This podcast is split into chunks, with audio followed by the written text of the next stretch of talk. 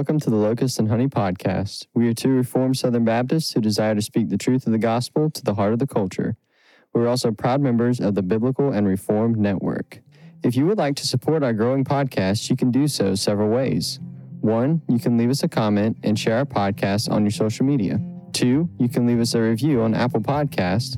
And three, you can follow the link in our show notes to find all of the other ways that you can support us and connect with us.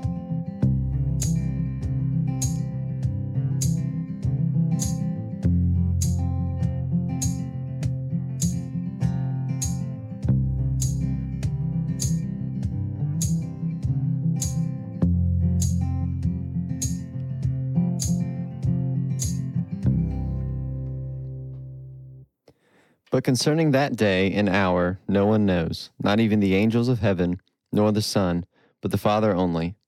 For as were the days of Noah, so will be the coming of the Son of Man. For as in those days before the flood, they were eating and drinking, marrying and giving in marriage, until the day when Noah entered the ark, and there were and they were unaware until the flood came and swept them all away. So they will be coming to the of the Son of Man. Then two men will be left in the field, one will be taken and one left. Two women will be grinding at the mill, one will be taken and one left. Therefore, stay awake, for you do not know on what day that your Lord is coming. But know this that if the master of the house had known in what part of the night the thief was coming, he would have stayed awake and would not have let his house be broken into. Therefore, you also must be ready, for the Son of Man is coming at an hour that you do not expect. Matthew 24, 36 through 44. Well, hello and welcome, everybody. I'm Andrew. And I'm Matt. And this is the Locust and Honey Podcast, episode number 37. And we are going to discuss Is This the End? Part Two. Yeah, last days question mark. Last days question mark part, part two. two. I think I, I may have butchered a little bit of that passage there, but I'm sure we'll be going through it in further detail. So yeah, um, no, you did good. Good job reading, Andrew. Thank you. I'm so glad I can read. Me um, too. um, well, well, I suppose we should get this thing kicked off right. All right. And the only right way is to affirm and deny stuff. I like it. Let's start with affirmations. Good. All right. You go first. Okay. I am going to affirm the Atlanta Braves. Yeah. All I'm right. going to affirm the fact that they have played an exciting season it all comes down to the wire this weekend. They're going to play the Mets. They got three games. Yep. They have to sweep them. Have to. They have to sweep them. If they have don't sweep to. them, they're going to lose the division.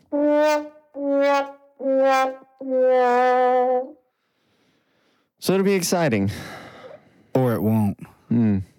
But don't but, miss uh, church for it. that's true. Bryson.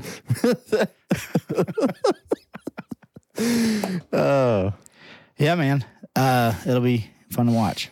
Yeah. So I'm going to affirm that. Uh, I can't think of much else. I like it. All right. So, so, my affirmation is it starts with a, not a denial, but a, let me just affirm it. I affirm people rising to the occasion. So hmm. as we record this, Ian has been wreaking havoc in Florida last yesterday and last night. And one of the things that you can always see when we see these natural disasters or whatever it is, when these big incidents take place, that um, you hear these stories of tragedy. Um, being in the being a police officer, having been in the military, or having been a police officer, um, you you get to see a lot of people that you would think of as ordinary people doing extraordinary things when called upon. And um, so my affirmation is God has made all of us in his image. And he is kind of the pull from last week's episode. He is writing a story, and all of us are characters in that story. And so he's equipped all of us to be able to do things that he wants us to do. And it's it's just uh, it's good to see people showing and shining the attributes of God in disasters. So, you know, what yesterday was rough, last night was rough, today's rough for the east coast of Florida. But what you'll see in the weeks to come is a lot of people all rolling up their sleeves and getting down and dirty to to help other people out in times of need. And so I affirm that about humanity because it is displaying the glory of God. So um, that's my affirmation. All right. Yeah. Are you gonna burp? Mm, I was about to. Don't do but it. I didn't. Our our guests have said they don't like it when we burp on air. they didn't say shame. that. I'm just assuming. Yeah. Um, let's deny something. All right. So I've got this tree mm. in my backyard. You and do. It's dying. Well, it's dead. The bush tree? No, the oh. big tree that's like falling on our fence, basically. Yes. And I have had a very hard time trying to get that thing cut down because our it's rooted on our neighbor's property, but it hangs over our property. So I can cut down basically what's over our property but the problem is that the whole thing is going to come down at some point. Mm. Um, and if it does, it's still going to fall on us. right. It just doesn't hang over our property right now. Yeah. And so I've had to get permission from the landlord of our neighbors. And um, he has not, I've sent him a certified letter in the mail. They've sent him a certified letter in the mail. And he has not responded to any of it. He lives out of state. And um, so with this storm coming up, I've been freaking out all week because there was a period of time where it looked like this storm was going to hit up our way. Yeah. Kind of like if anyone remembers Hurricane Irma, did type the same type thing. It actually hit this area, yeah, where we live, very hard. So funny story about Irma. Mm-hmm.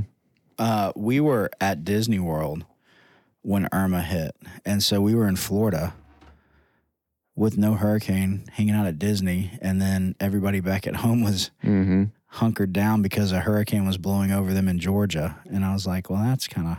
I evacuated Savannah, Georgia. Yeah. And I moved into the path, into the path of the storm. Nice. It was, but I thought to myself, if this storm, if Ian heads up that way, that tree is not going to make it. I mean, it's just not. You're talking about it would be a tropical depression at that point. Yeah. But still, you're talking about like six to eight inches of rain, consistent winds of like 30 miles per hour, just beating on that tree for a, a day or two. I mean, I just, right. I was like, there's no way, you know? Now, but it survived.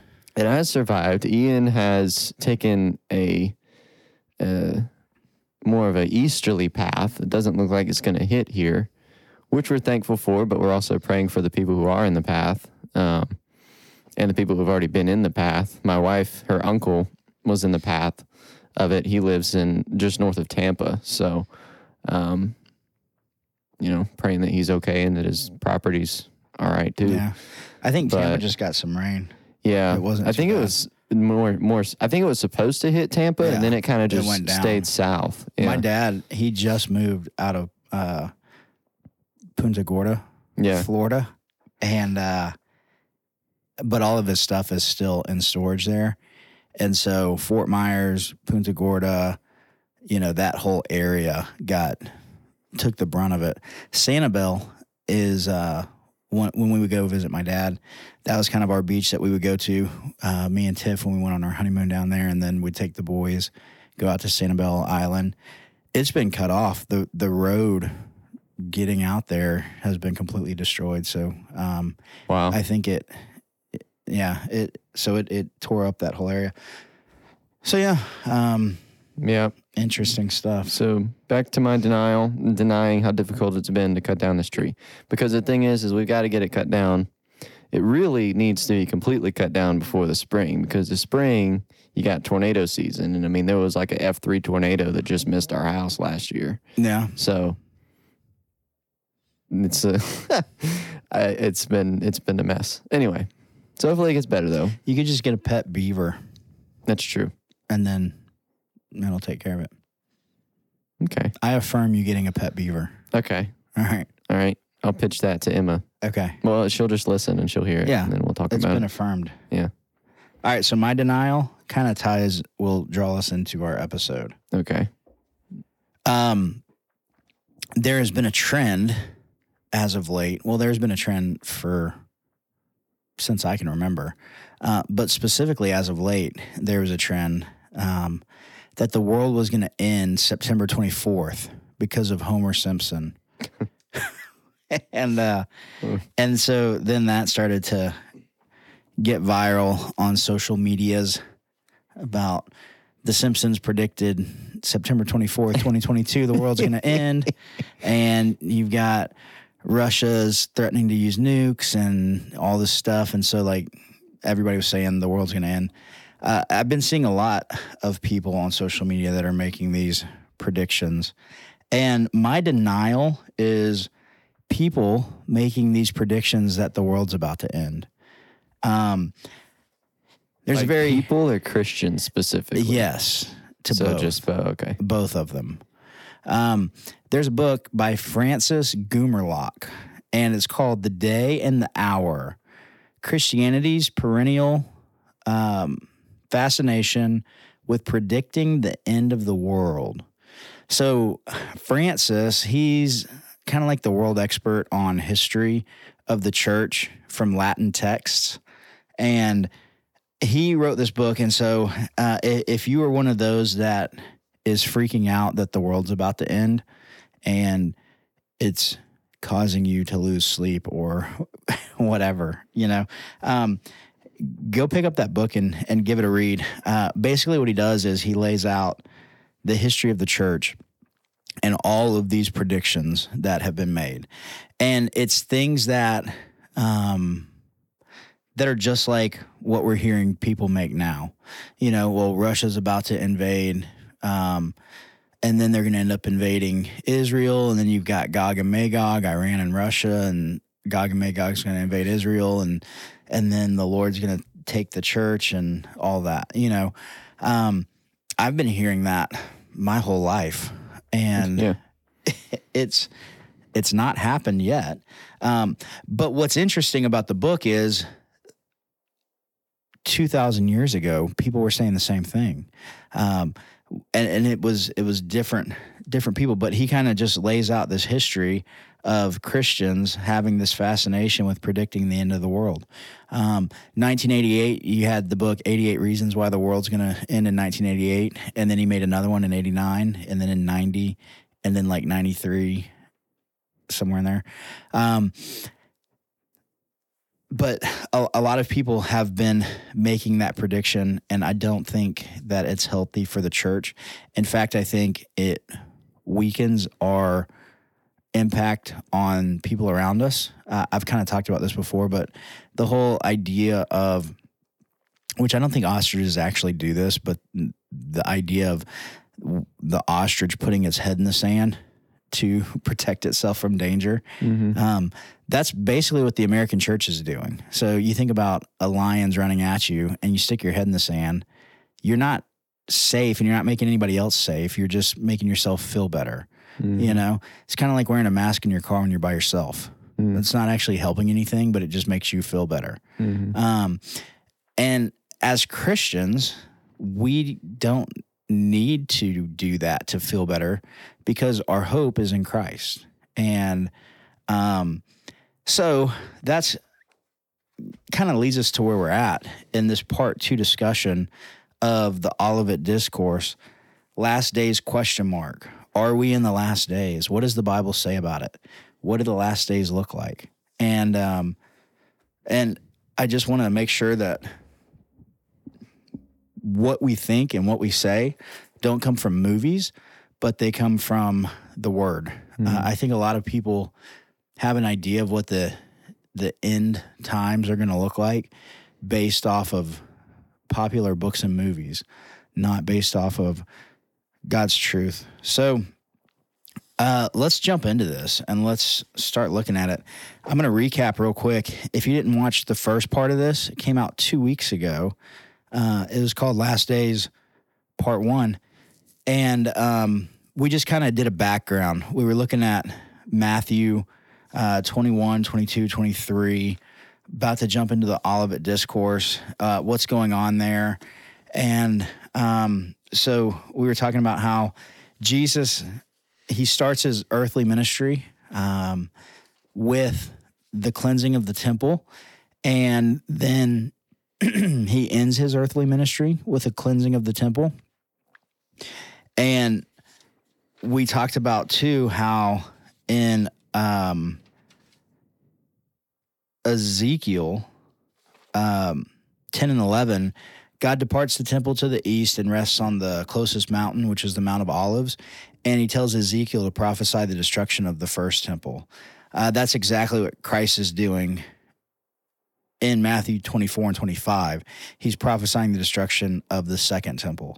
Um, he departs Jerusalem to the east, goes, rests on the Mount of Olives, and then he gives the Olivet Discourse. Um, one of the other things that we talked about, uh, Levitical law in Leviticus, it says if there's an infected house, that the priest should go out and inspect the house. And if it's clean, everything's good. If there's no signs of infection. Uh, leprosy is predominantly what they, they would have been looking for. But um, so if somebody gets leprosy, priest goes out to the house. If it's uh, if it's got signs of leprosy, then they would purify and cleanse the house. Um, then they would come back a second time, and if there's still signs of impurity, uh, they would purify it a second time, after the second time of cleansing the house, if there's still signs of disease, then they were told to tear the house down brick by brick. Don't let any brick stay up on another. Uh, get all the wood, all the stone out of the house and destroy it. Burn the wood, get rid of the brick, completely destroy it, and then build a new house. And that's what Jesus is doing with Jerusalem. Um, he has cleansed the temple the first time, he's cleansed the temple the second time. There's still impurity with old covenant Jerusalem. And so God is now prophesying the destruction of Israel. Um, so that's where we pick up. And um, so we're going to jump in Matthew 24, verses 1 and 2. The way that I kind of see this going, Andrew, uh, I'm going to talk and hmm. try to get all this out. Yeah.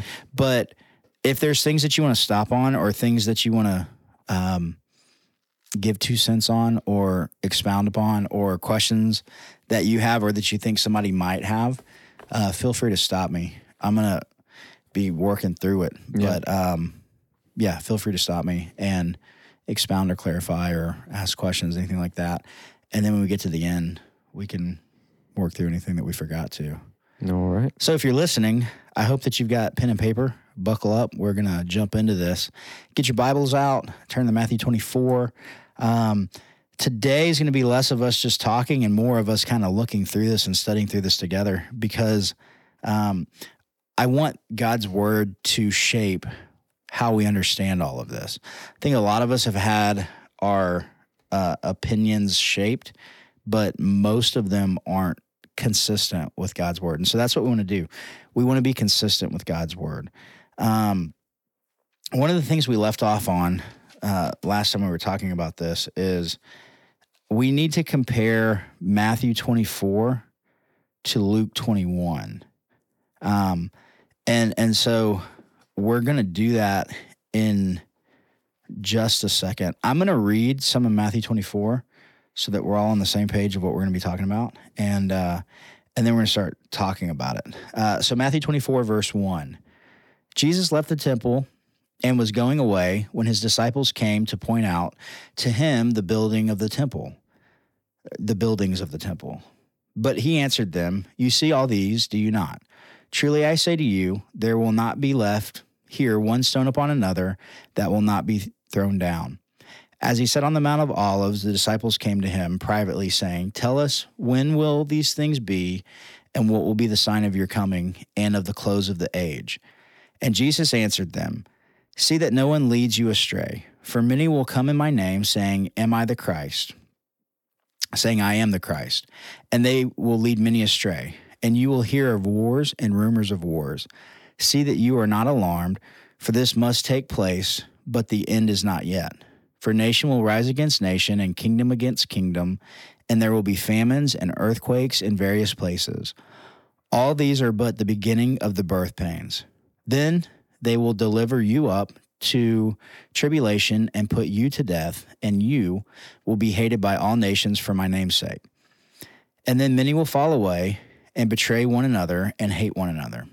And many false prophets will arise and lead many astray and because lawlessness will be increased, the love of many will grow cold. But the one who endures to the end will be saved. And this gospel of the kingdom will be, will be proclaimed throughout the whole world as a testimony to all the nations, and then the end will come.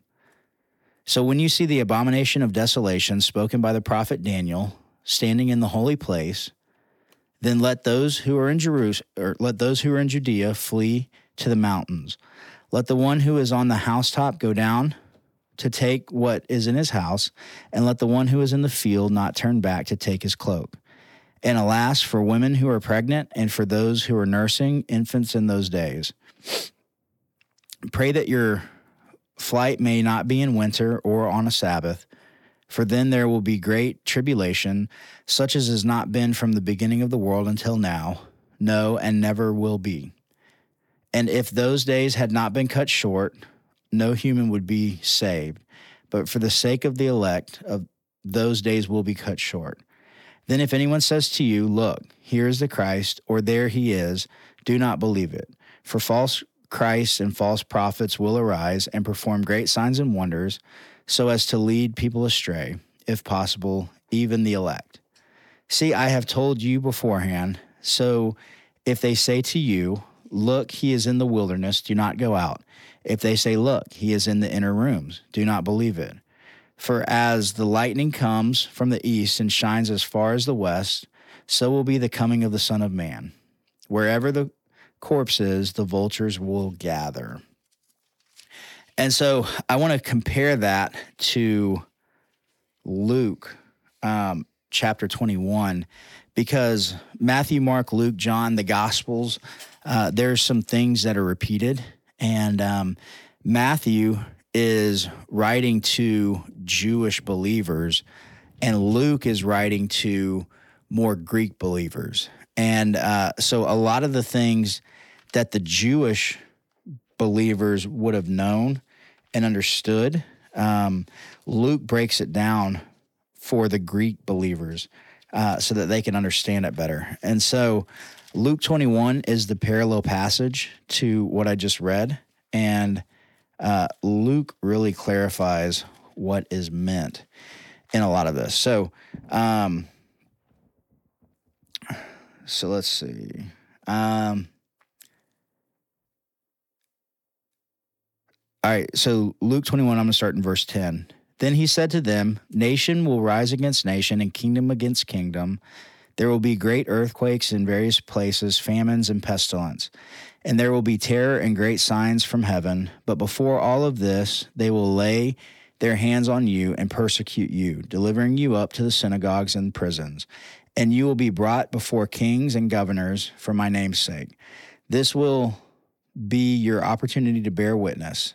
Set, settle it therefore in your minds, not to meditate beforehand or how to answer. Hold on, I need to go back.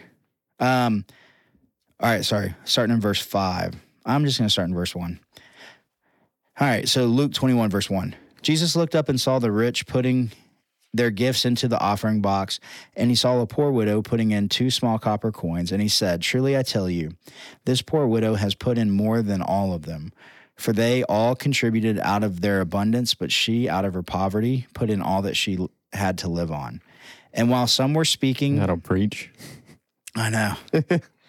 and while some were speaking of the temple, how is um and while some were speaking of the temple, how it was adorned with noble stones and offerings, he said, As for these things that you see, the day will come when there will not be left there, here one stone upon another that will not be thrown down.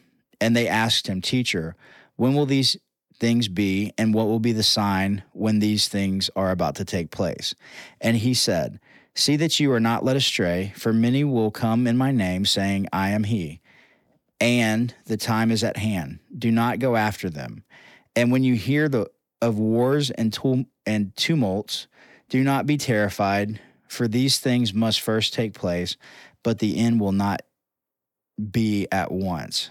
Then he said, Nation will rise against nation and kingdom against kingdom. There will be great earthquakes in various places, famines, pestilence. There will be great terror. Um, and then I'm going to squ- skip ahead to verse 20. But when you see Jerusalem surrounded by armies, then know that its desolation has come near. Then let those who are in Judea flee to the mountain, and let those who are inside of the city depart, and let those um, let not those who are out in the country enter it. For the days of vengeance to fulfill all that is written has happened.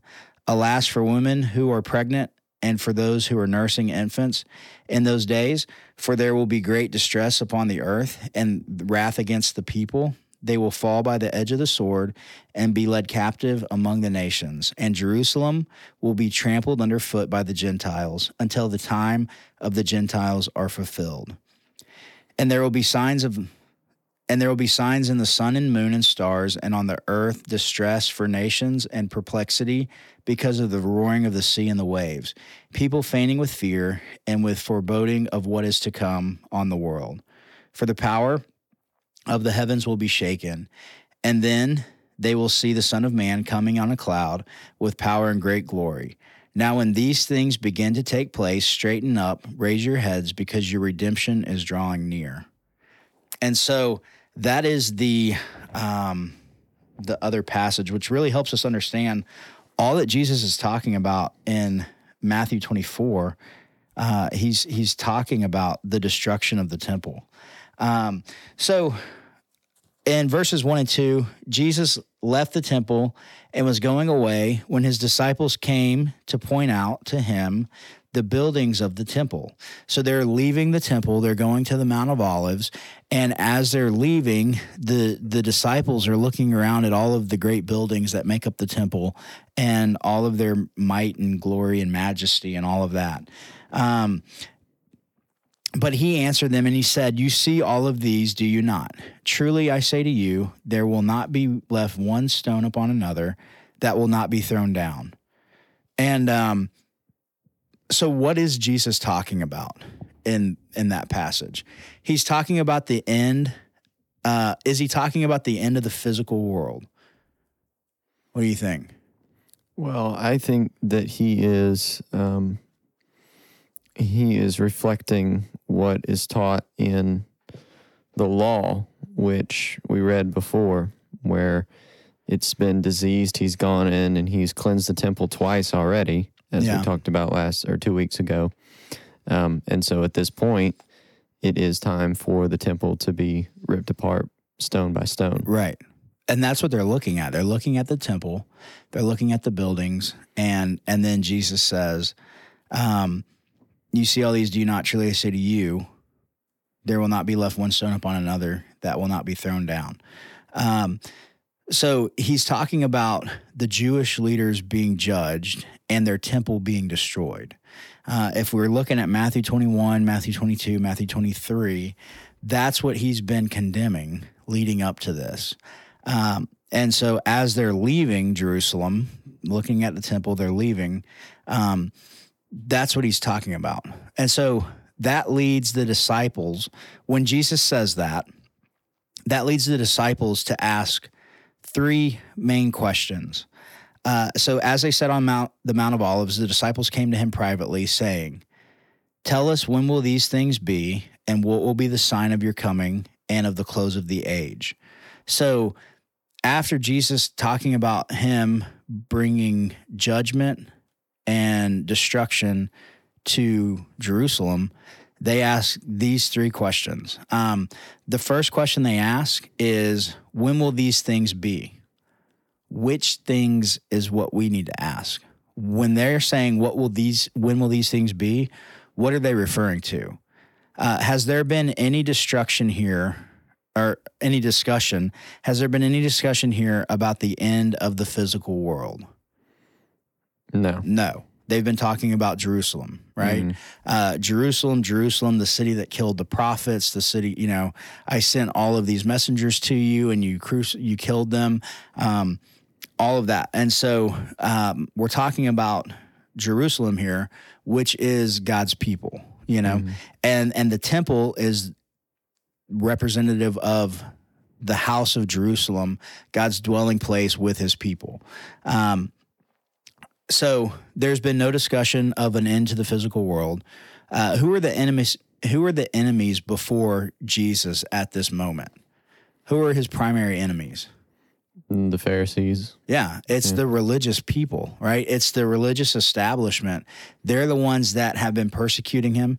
Um, even at this point, it's it's not even Rome, mm-hmm. you know. And Rome crucified Christ, but they did it because Israel was pushing it to happen. Right. You know, uh, that's why Pilate, you know, he says Rome I, wanted I, to keep the peace. Right. Basically. Yeah. And they were like, yeah. man, this is. Pilate said, I wash my hands of this. I find mm. no guilt in this man. I, I wash my hands of this. And then Israel's claim to that was what? His blood be on our yeah us and our son yeah. our daughters. Let his blood be on us and, and on our, our children. yeah, yeah, children's children. Yeah. Yeah, and so, um, so his primary enemy before him at this moment is Israel.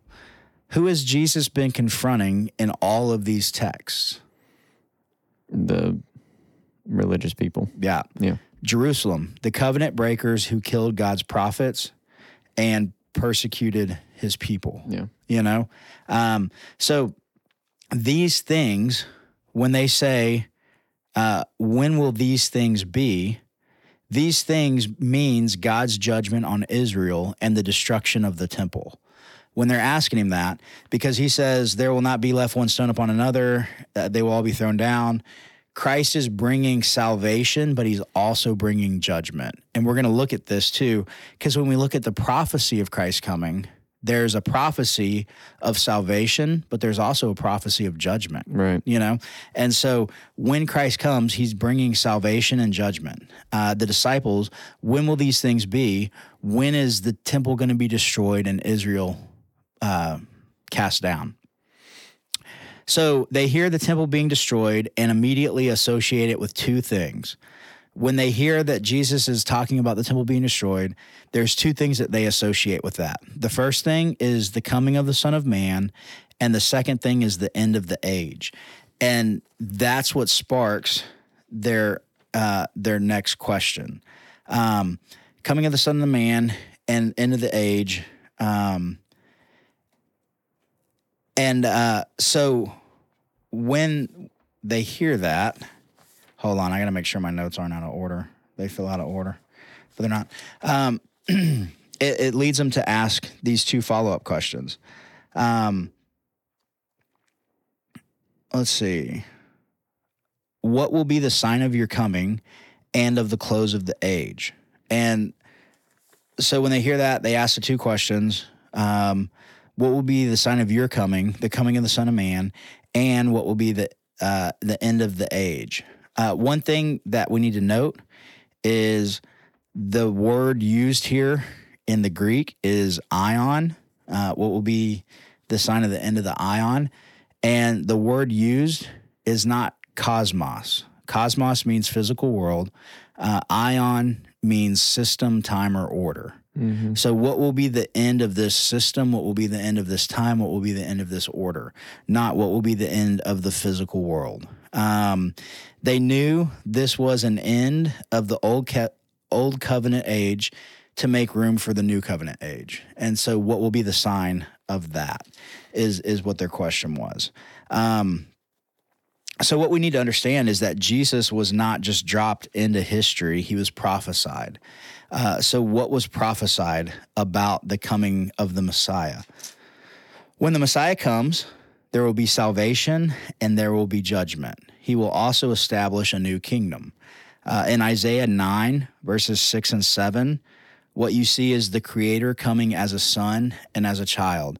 This is what a lot of people use during, um, whether you're doing Christmas or you're doing um, Advent. Uh, a lot of people read Isaiah 9, 6, and 7. But uh, what's being prophesied there, the creator uh, is going to come as a son and a child. He's going to bring a kingdom that will increase and it will never end. Uh, in Daniel chapter 2, you have four kingdoms. Um, and and so um, I'm going to read Daniel chapter 2 because this one's really cool. Um, so, Daniel chapter 2, looking at what is prophesied. so Nebuchadnezzar has this dream, and um, Daniel has to go and tell him what the dream means. Um,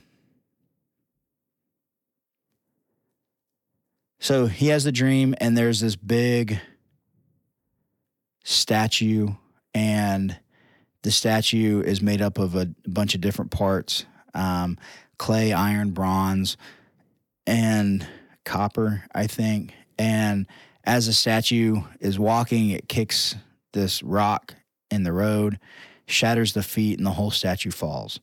So uh, he is saying, Who can interpret the dream? And Daniel chapter 2, starting in verse 31, Daniel interprets the dream for Nebuchadnezzar. Here's what he says You saw, O king, and behold, a great image. This image mighty and of exceeding brightness stood before you, and its appearance was frightening. The head of the image was of fine gold, its chest and arms of silver, its middle and thighs of bronze, its legs of iron, its feet partly of iron and partly of clay. As you looked, a stone was cut out of or sorry, as you looked, a stone was cut out by no human hand, and it struck the image on its feet of iron and clay and broke them in pieces.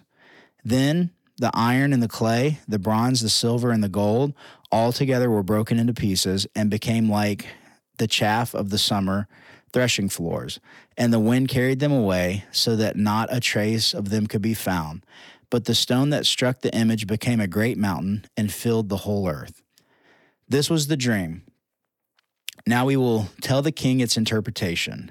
You, O king, the King of Kings, to whom the God of heaven has given the kingdom, the power, and the might, and the glory, and into whose hands he has given what, wherever they dwell, the children of man, the beasts of the field, and the birds of the heavens, making you rule over them all. You are the head of gold. Another king inferior to you shall rise after you, and yet a third king of bronze, which shall rule over all of the earth. And there shall be a fourth kingdom, strong as iron, because iron breaks to pieces and shatters all things. And like the iron that crushes, it shall break and crush all things. And as you saw, the feet and the toes, partly of potter's clay and partly of iron, it shall be a divided kingdom. But some of the firmness of the iron shall be in it, just as you saw iron mixed with the soft clay. And as the toes and the feet were partly iron and partly clay, so the kingdom shall be partly strong and partly brittle. As you saw the iron mix with soft clay, so they will mix with one another in marriage. But they will not hold together, just as iron does not mix with clay. And in the days of those kings, the God of heaven will set up a kingdom that shall never be destroyed, nor shall the kingdom be left to another people. It shall break in pieces all these kingdoms and bring them to an end, and it shall stand forever. Just as you saw that a stone was cut from a mountain by no human hand, and that it broke into pieces the iron, the bronze, the clay, the silver, and the gold. A great God has made known to the king, What shall be after this? The dream is certain and its interpretation sure. And so, right there, you've got these four kingdoms, and Rome was the fourth kingdom. Um, who was ruling when John the Baptist entered, proclaiming the kingdom of heaven is at hand? Rome, the fourth kingdom. Yeah, and and John the Baptist, his his proclamation is the kingdom of heaven is at hand, what kingdom is he talking about? He's talking about the stone that was not cut by any human hand, and that stone destroys all of the other kingdoms. And what Daniel says in Daniel chapter 2 is that kingdom will never be destroyed. It's this new kingdom. Uh, Daniel chapter 7, uh, you see God going up and giving a kingdom that will never be destroyed, right? Daniel chapter 9, same thing. Um, let's see, let me turn.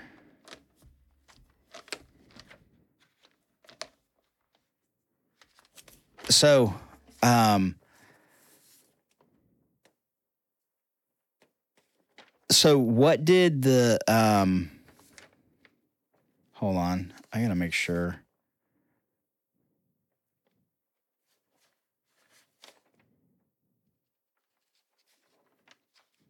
Yeah. So uh, this is the the New Testament Christians said these things about the age that they were living in. Um, can you turn to 1 Corinthians chapter 10, verse 11? All right. And I'm going to go to Hebrews 9 26. Hebrews 9 26 says this. Let's see. All right. Um, so Hebrews 9:26 says, "For then he would have had to suffer repeatedly since the foundation of the world, but as it is, he appeared once and for all at the end of the ages to put away sin by the sacrifice of himself. Just as he is just as it is appointed for man to once die, after that comes judgment. Christ, having been offered once to bear the sins of many, will appear a second time, not to deal with the sins, but to save those who are eagerly waiting for him. And so, um, what what it's saying there is, he has appeared once and for all at the end of the ages to put away sin by the sacrifice of himself.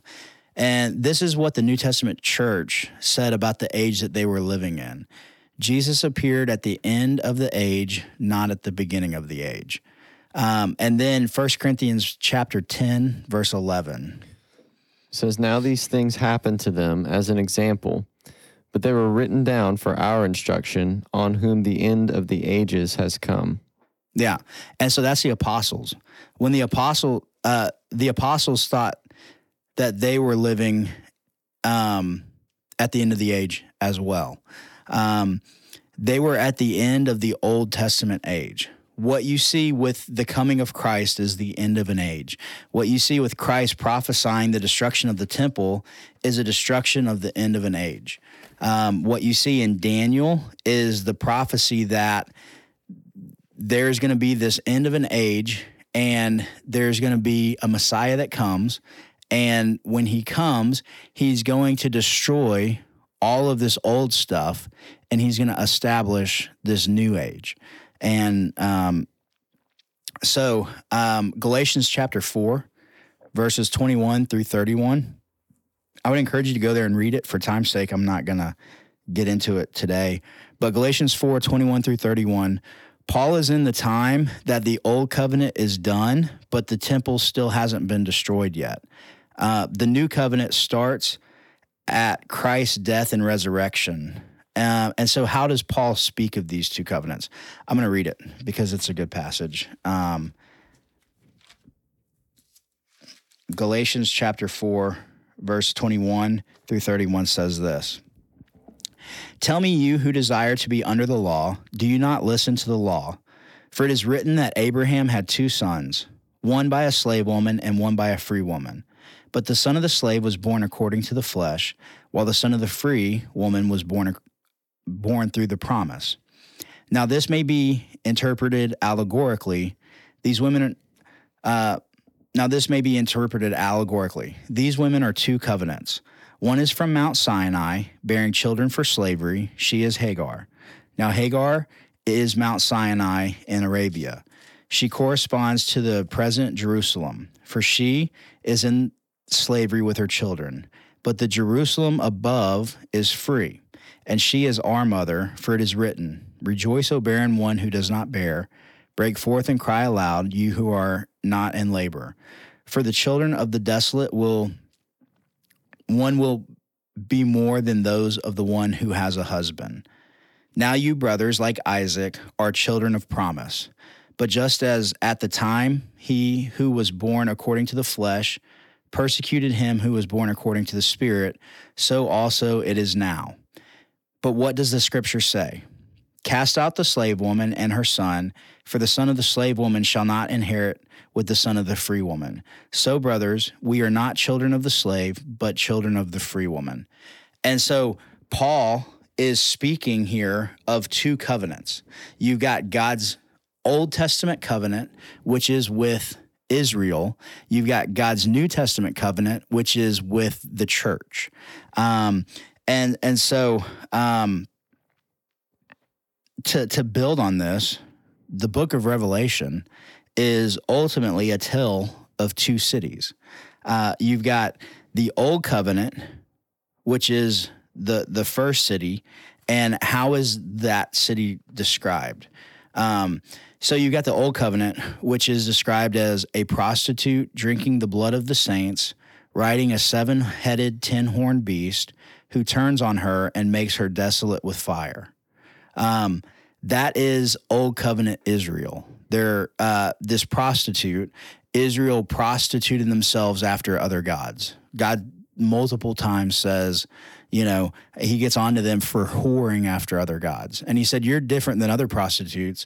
Uh, they do it for the money. You just do it because you love it, you know? Mm-hmm. Um, and so that's old covenant Israel. Drinking the blood of the saints, they were the ones, old covenant Israel is the ones that kept persecuting and killing the prophets, you know? Um, and they're riding a seven headed, ten horned beast. So that's Rome.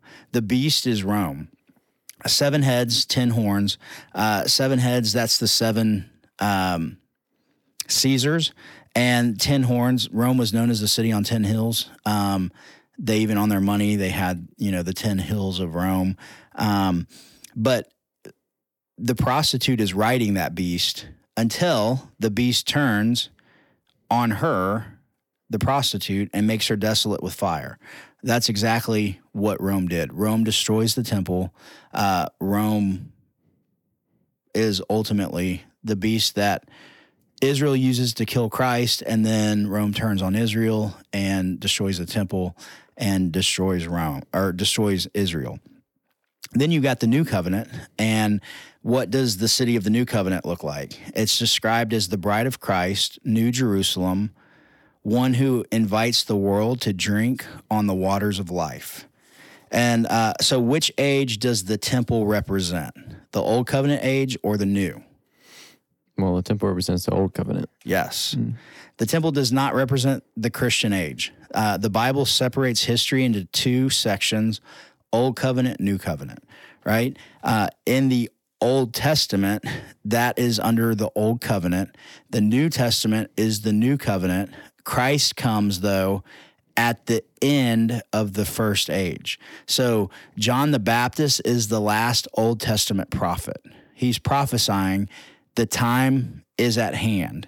Uh, the Messiah is about to come, and Jesus comes on the scene, and um, you know he's doing works and doing these miracles, and people are like, "You are the Messiah, and he's like, "Don't tell anybody yet. The time's not at hand." Mm-hmm. You know, um, but but Jesus at the end of his ministry is is telling people the destruction of the temple is at hand. Uh, if we go back to Matthew twenty four, uh, and you look at a lot of times I've heard people talk about Matthew 24 and they're saying, well, that's not talking about that people. That's talking about the the people at the time that see these things, that's who it's talking about.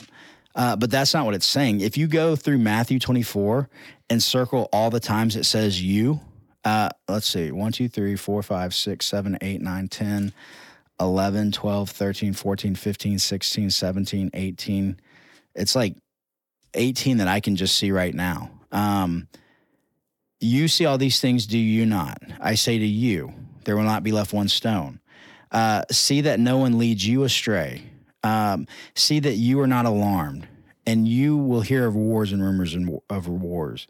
Uh, then they will deliver you up on up to tribulation and put you to death, and you will be hated by all the nations for my name's sake. So when you see the abomination of desolation spoken by the prophet Daniel standing in the holy place, let the reader understand. Um, this is talking to those people that Jesus was living with and ministering to. Um, mm. He's telling them that the old covenant is about to be destroyed and he's about to establish a new age and a new covenant. Um, so the the last question that the disciples asked is what is the sign of your coming? Uh, so they're talking about the second coming of Christ. What will be the sign of the second coming of Christ?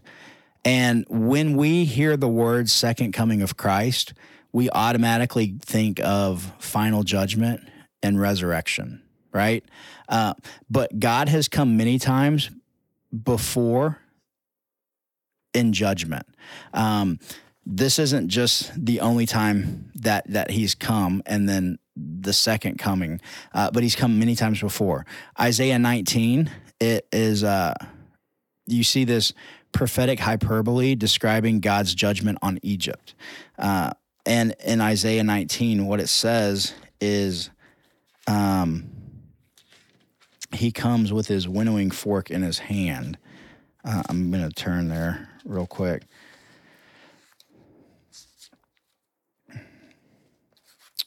But uh, so this is concerning Egypt. It says, Behold, the Lord is riding on a swift cloud and comes to Egypt. Anytime you see the Lord coming on a swift cloud, that's judgment, mm. right? Uh, that's this uh, hyperbole. It's this prophetic hyperbole. But behold, the Lord is riding on a swift cloud and comes to Egypt, and the idols of Egypt will tremble at his presence, and the hearts of the Egyptians will melt within them and I will stir up Egyptians against Egyptians, and they will fight each against another, and each against his neighbor, city against city, kingdom against kingdom. And the spirit of the Egyptians within them will be emptied out, and I will confound their counsel, and they will inquire of the idols and of the sorcerers, and of the mediums and of the necromancers. And I will give over the Egyptians into the hands of a hard master, and a fierce king will rule over them, declares the Lord of hosts. And the waters in the sea will be dried up, and the river will be dried and parched, and its canals will become foul, and the branches of the Egyptian Nile will diminish and dry up. Reeds and rushes will rot away. There will be bare places by the Nile, and then it goes on to talk about all this stuff. But what that's talking about is uh, God's judgment on Egypt. I, have heard people saying, you know, this is talking about the Lord's about to come. Look, there's places drying up in the in, in Egypt right now. Mm-hmm. You know, that was to those people, and they were judged by God. You know, um, but what we see when we talk about uh, the Lord riding on a swift cloud and the um, he will stir up the Egyptians against Egyptians. Uh, the Egyptians, their hearts will melt within them. Like the people didn't actually melt before God, uh, their hearts didn't actually melt, but God did judge Egypt harshly right? Mm-hmm. And a lot of what you see with God's judgment is the same thing that he's pro- proclaiming is going to happen here in Matthew 24. Nation will rise up against nation. There will be wars and rumors of wars. The people will grow, you know, uh, they will have these fearful hearts. And you know what I mean? Mm-hmm. Um, and so when the Bible talks about God's coming and his judgment, it uses this prophetic hyperbole uh, in the Old Testament and in the New Testament. Matthew chapter 3, uh, it says, when it's talking about the Lord coming, uh, his winnowing fork is at his hand and the axe is laid at the root. Uh, this is John the Baptist prophesying to Israel. Mm-hmm. That's what he says. His winnowing fork is in his hand and the axe is laid at the root. Who warned you to flee the wrath that is about to come? Uh, Matthew 10 23, Jesus tells his disciples they won't even finish their mission before he came back in judgment. Um, so, Matthew 10 23, I'll just read that so you don't think I'm making it up. But uh, Matthew 10 23 says this it says, um, I'm going to start in 22. But the one who endures to the end will be saved. When they persecute you in one town, flee to the next. For truly I say to you, you will not have gone through all the towns in Israel before the Son of Man comes. And so, uh, what they see and what they're being told is uh, exactly what I said that Jesus is saying that they won't finish their mission before he came back in judgment. The disciples, his followers, aren't even going to finish doing what he sent them out to do before the Son of Man comes. Uh, so Jerusalem was destroyed in 70 AD, and that generation did not pass away before Jesus returned in judgment to those people. Um, what is the sign of the times and and when what is the sign of your coming? They're not saying when is he coming back at the end of the millennium, you know. Mm-hmm. Um, what they're saying is when are you coming back to judge these people? What is the sign of the end of the age? Um, and so uh, Matthew 16, 28 says, See the Son of Man coming in his kingdom. He promised some of them that they would not die until they saw his kingdom come. Uh, so read that, Matthew 16, 28. Matthew 6, verses 9 through 13. He had them pray for something that they would see in their lifetime. Matthew 6 is uh, when you look at the Lord's Prayer, he's teaching the disciples how to pray Our Father who art in heaven, hallowed be thy name. Thy kingdom come, thy will be done on earth as it is in heaven. Um, this is not just a prayer that we all pray, but it's Jesus teaching them this is how you pray. Mm. And what he's teaching them to pray for, thy kingdom come, thy will be done on earth as it is in heaven they saw that in their lifetime. That's not something future, that's something that they saw come to pass in their lifetime. You see the destruction of the temple in 70 AD, you see the establishment of a new covenant with New Jerusalem, not those circumcised of the flesh, but those circumcised of the heart. And so, um, why uh, does he tear oh, so uh, in Matthew 20, 26, verse 57, um, they, those that were trying, uh, those that were, this is really cool. So in, in Matthew 26, verse 57, those that were trying Jesus, um, right before he was crucified. So if you guys do have your Bibles and you're trying to follow along with us, uh, turn to Matthew 26. I'm going to be looking at verse 57 here. Uh, but what it, verse 57 says, it says, uh, let's see. Then those who had seized Jesus led him to Caiaphas the high priest, where the scribes and the elders had gathered, and Peter was following him at a distance as far as the courtyard of the high priest. And going inside, he sat with the guards to see the end. Now the chief priest and the whole council were seeking false testimony against Jesus that they might put him to death, but they found none. Though many false witnesses came forward, at least two came forward and said, This man said, I am able to destroy the temple of God and to rebuild it in three days. And the high priest stood up and said, Have you no answer to make? What, what is it that these men testify against you? But Jesus remained silent, and the high priest said to him, I adjure you by the living God, tell us if you are the Christ, the Son of God.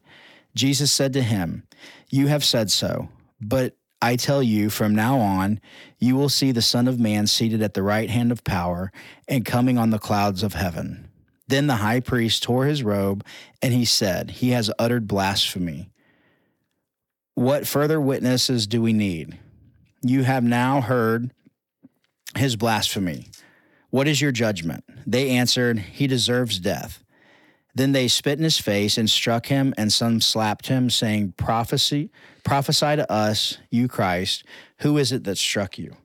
And so my question here in, in this passage is why were um, Jesus says that they would uh, they would see Jesus returning in judgment. And when he says that, why does Caiaphas tear his clothes and say that Jesus was blaspheming? Blas- why was that blasphemy?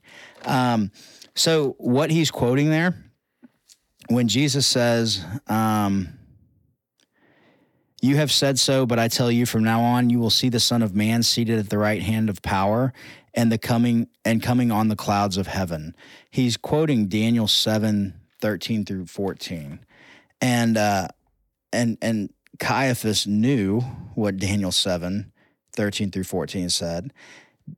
And here is what it says. Daniel 7, 13 through 14. Um, it says this I saw in the night vision, and behold, with the clouds of heaven there came one like the Son of Man, and he came to the Ancient of Days and was presented before him. And to him was given dominion and glory and a kingdom that all peoples, nations, and languages should serve him. His dominion is an everlasting dominion which shall not pass away, and his kingdom one that shall never be destroyed. And um, and so that is a prophecy for the Messiah and uh, and so Jesus is saying um, the divine Son of Man who receives a kingdom that will not pass away and will draw all the nations to worship him.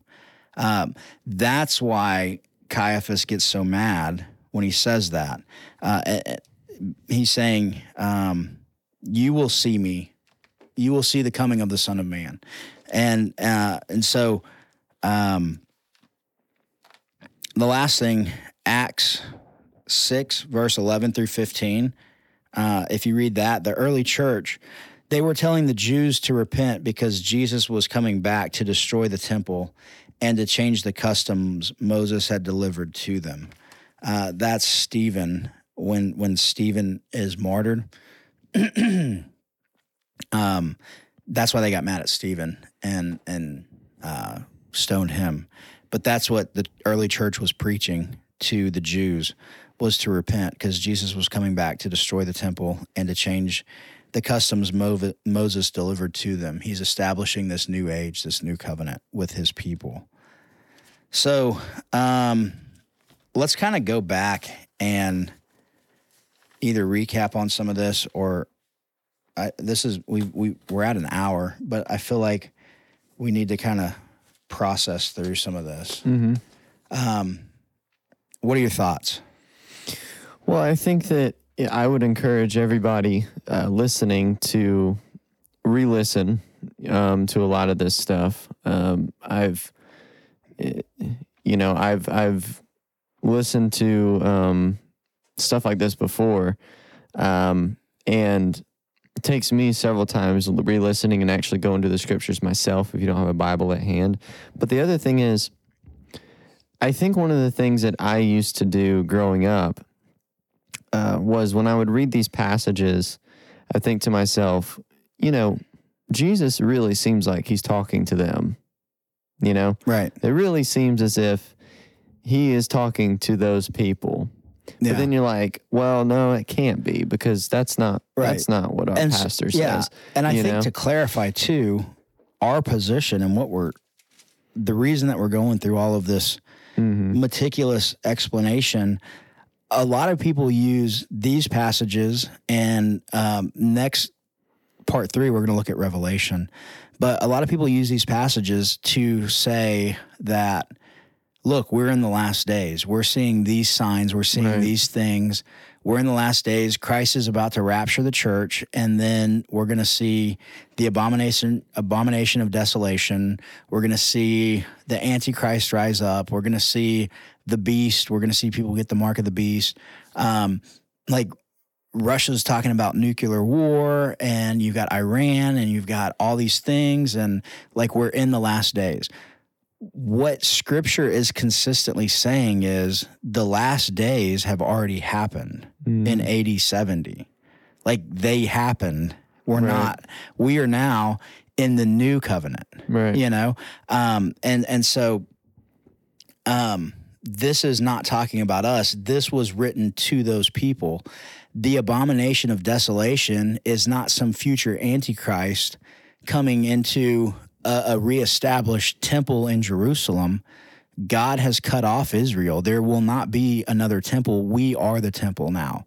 The the the people, the church is God's dwelling place with man. He mm abides in the hearts of his people. The Holy Spirit does, you know? Yeah. And so our bodies are the new temple. There's not a need for a physical temple anymore. The church is the temple of Christ you mm-hmm. know? Um, and, and so the abomination of desolation was when Rome entered the temple. Uh, that's what he's talking about. When you see Judea surrounded, that's when you need to flee to the mountains. And, and that's why we showed Luke and what Luke's talking about. Um, Luke is saying, listen, when you see these things, when you guys are surrounded by your enemy, Flee to the mountains because the abomination of desolation is at hand. The temple is about to be destroyed. Israel is about to be consumed with the fourth, um, you know, uh, the fourth king mm-hmm. prophesied in Daniel. But what happens is that then God makes this rock not shaped by any man. He establishes this rock, and that rock becomes the the stone that the fourth king, the fourth world system, which is Rome, um, trips on and it shatters all of the kingdoms. And then that rock begins to grow bigger and bigger and bigger. And then it becomes a mountain that fills the whole earth. The rock is the church, right? Mm-hmm. That's why Jesus said to Peter, You are the rock. On this rock I will build my church, right? He's pulling from Daniel. He's saying, on that confession that you are the Lord, right?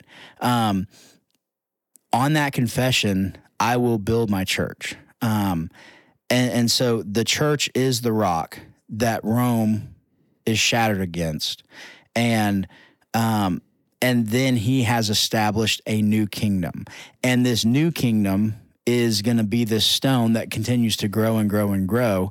But that new kingdom brings life and peace and rivers of living water and hope and healing of the nations mm. and justice to the nations. That new kingdom is his new covenant with his new people. It's no longer a circumcision of the flesh, like Paul talked about. It's no longer the people, we're, we're not descendants of Hagar, of the slave, but um, we're descendants of Sarah, of the free right? Right. And uh, and that is the church. Old Testament Israel has been divorced. She's been cut off. You see that in uh, Isaiah, what is it, 59, where he says, you know, uh, I'm going to, you see this divorce of Israel, and then his people will be given a new name that new name is is the church. Like we are. It's New Jerusalem. Mm-hmm. That's the new name. You've got Israel that's cut off, and he establishes. He's torn down all of the stones. It's been torn away, and now he builds a new temple, and that new temple is the church. Yeah.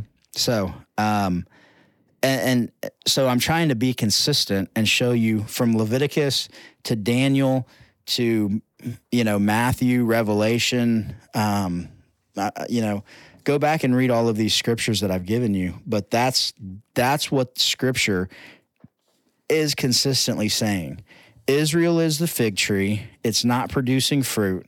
So it's it's it's burned down by Rome and uh, and then Christ establishes his new covenant with the church. So um, you know, we we've talked about Isaiah, we've talked about Ezekiel, we've talked about Daniel, we've looked at Matthew, Mark, Luke, John, um, Revelation.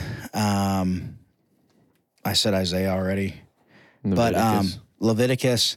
Uh, I, I'm trying to be very consistent and and show that Scripture does speak to all of this. That's why Caiaphas got so mad that's why they stoned Stephen. Um, Hebrews, First Corinthians, Galatians. You know. Um, well, Dear. that was ominous. Mm. Um, Acts 6, 11 through 15. Like, this is what scripture is pointing to. Uh, what's happened is Psalm 110. Yeah. what's happened is people have, um, they've not been consistent with scripture. And, mm. and, uh, which is why we have the denial that I had today. You know, you've got all these people saying the the end is about to come. You know, um, are we living in the last days? Um, so what? the the answer, yeah, simply put, is uh, no. The last days were um, for those people in that time. We're living in a new aion, right? It always seemed to me that people um, almost had a like when I was out, when I when I I guess what held to like the dispensational premillennialist theology or eschatology or whatever. When I held to basically the idea that the rapture is going to take place and then the church is going to go and all this and then all this stuff's going to happen very soon. I found that it was it was almost that people were rooting for this to happen, but not necessarily so that there was a um, fulfillment of the promises of God. It was more so so that we could escape our present situation. And that's kind of the hard issue that I think we talked about at the beginning of the passage. Why do we believe what we believe? What are, mm. our motives in? Um, if we look at Scripture and we see all that Scripture is pointing to, and then still deny that, right? Why is that? You know what I mean? I think that's an important question to ask ourselves as we look through scripture. If I can't look at scripture through an unbiased lens, why is that? Yeah. You know? Well, and, and it's because we bring preconceived ideas to the table. Yeah. You know what I mean? So, and, and some people, like I said, this is a tertiary issue. It's a third hand issue. So we can disagree on this, mm-hmm. right? Um, the reason that I am here is because of the consistency of Scripture. Yeah. Right. Uh, it, it all it answers everything. Um, other people have a preconceived idea of what the end should look like. Other people have a preconceived idea of what the beast is. Other people have a preconceived idea of what Armageddon's going to look like or when the, the is going to happen or this or that and all that stuff, right? Mm-hmm. Um, they have this preconceived idea. And so when they read scripture, they have to organize it through the walls that they have put in their mind, mm. which is okay, here's the categories. If these are the categories, what do I do with this verse? Well, that fits in this category. That's right. this dispensation. Oh, that's the dispensation of law. And then there's going to be the dispensation of grace. And then we're going to go back to the dispensation of the law. And then you got this and that and this and that, right? Um, so they're taking their categories and saying, okay, God, here's what your word says. Make it fit in these categories, as opposed to letting God's word be the walls, right? Mm-hmm. Um, here's what God's word is actually saying consistently all through scripture. I might have to tweak how I've understood that to be. Oh, it's not going to be like Left Behind the movie. Right. It's going to be different because God's word is being consistent. The the people, the author that wrote Left Behind had a, a faulty understanding of what God's word is saying. Mm-hmm. You know, um, so just to kind of put it in perspective, the whole dispensational movement uh, it, has been around with us for about a hundred years, um, and and it's only been the popular, predominantly popular opinion for about I don't know maybe 70, 80 years now, maybe hundred years now since early nineteen hundreds. You know, you got the Scofield Bible, um, and and you have the the Second Great Awakening and all of that, and that kind of together uh, pushed people because the reason the second great awakening helped push this idea is that was good leverage to get people to walk an aisle and to mm-hmm. make an mm-hmm. emotional decision. Well, God's about to come back and judge us all. Well, and then you, know? you had World War One and right. you had World War Two. Yeah, it would be interesting to hear what the thoughts on. Uh, so now you've got like Russia is the threat to Israel. Well, World War Two, you had someone who was literally trying to exterminate the Jewish, the Jewish population people. of the right. earth.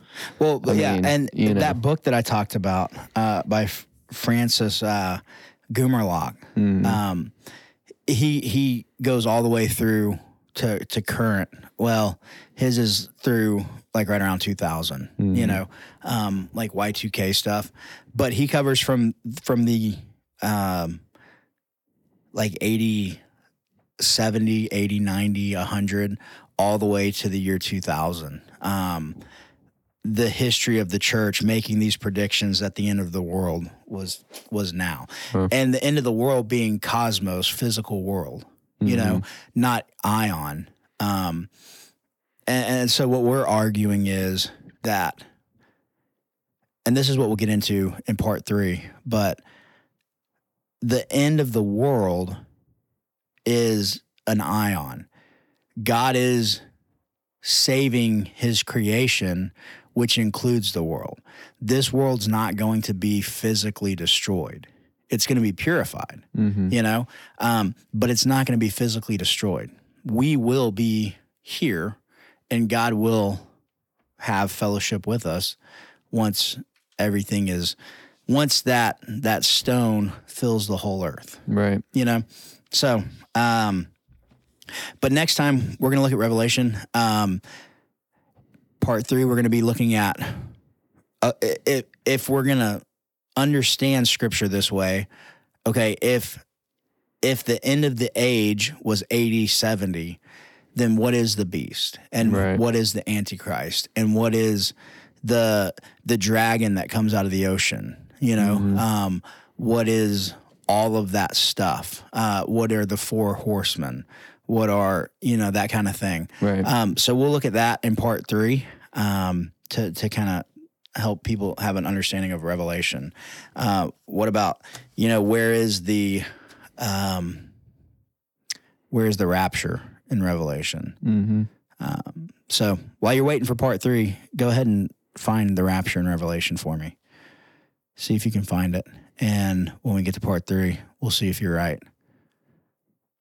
All right not you, the listener. Hmm.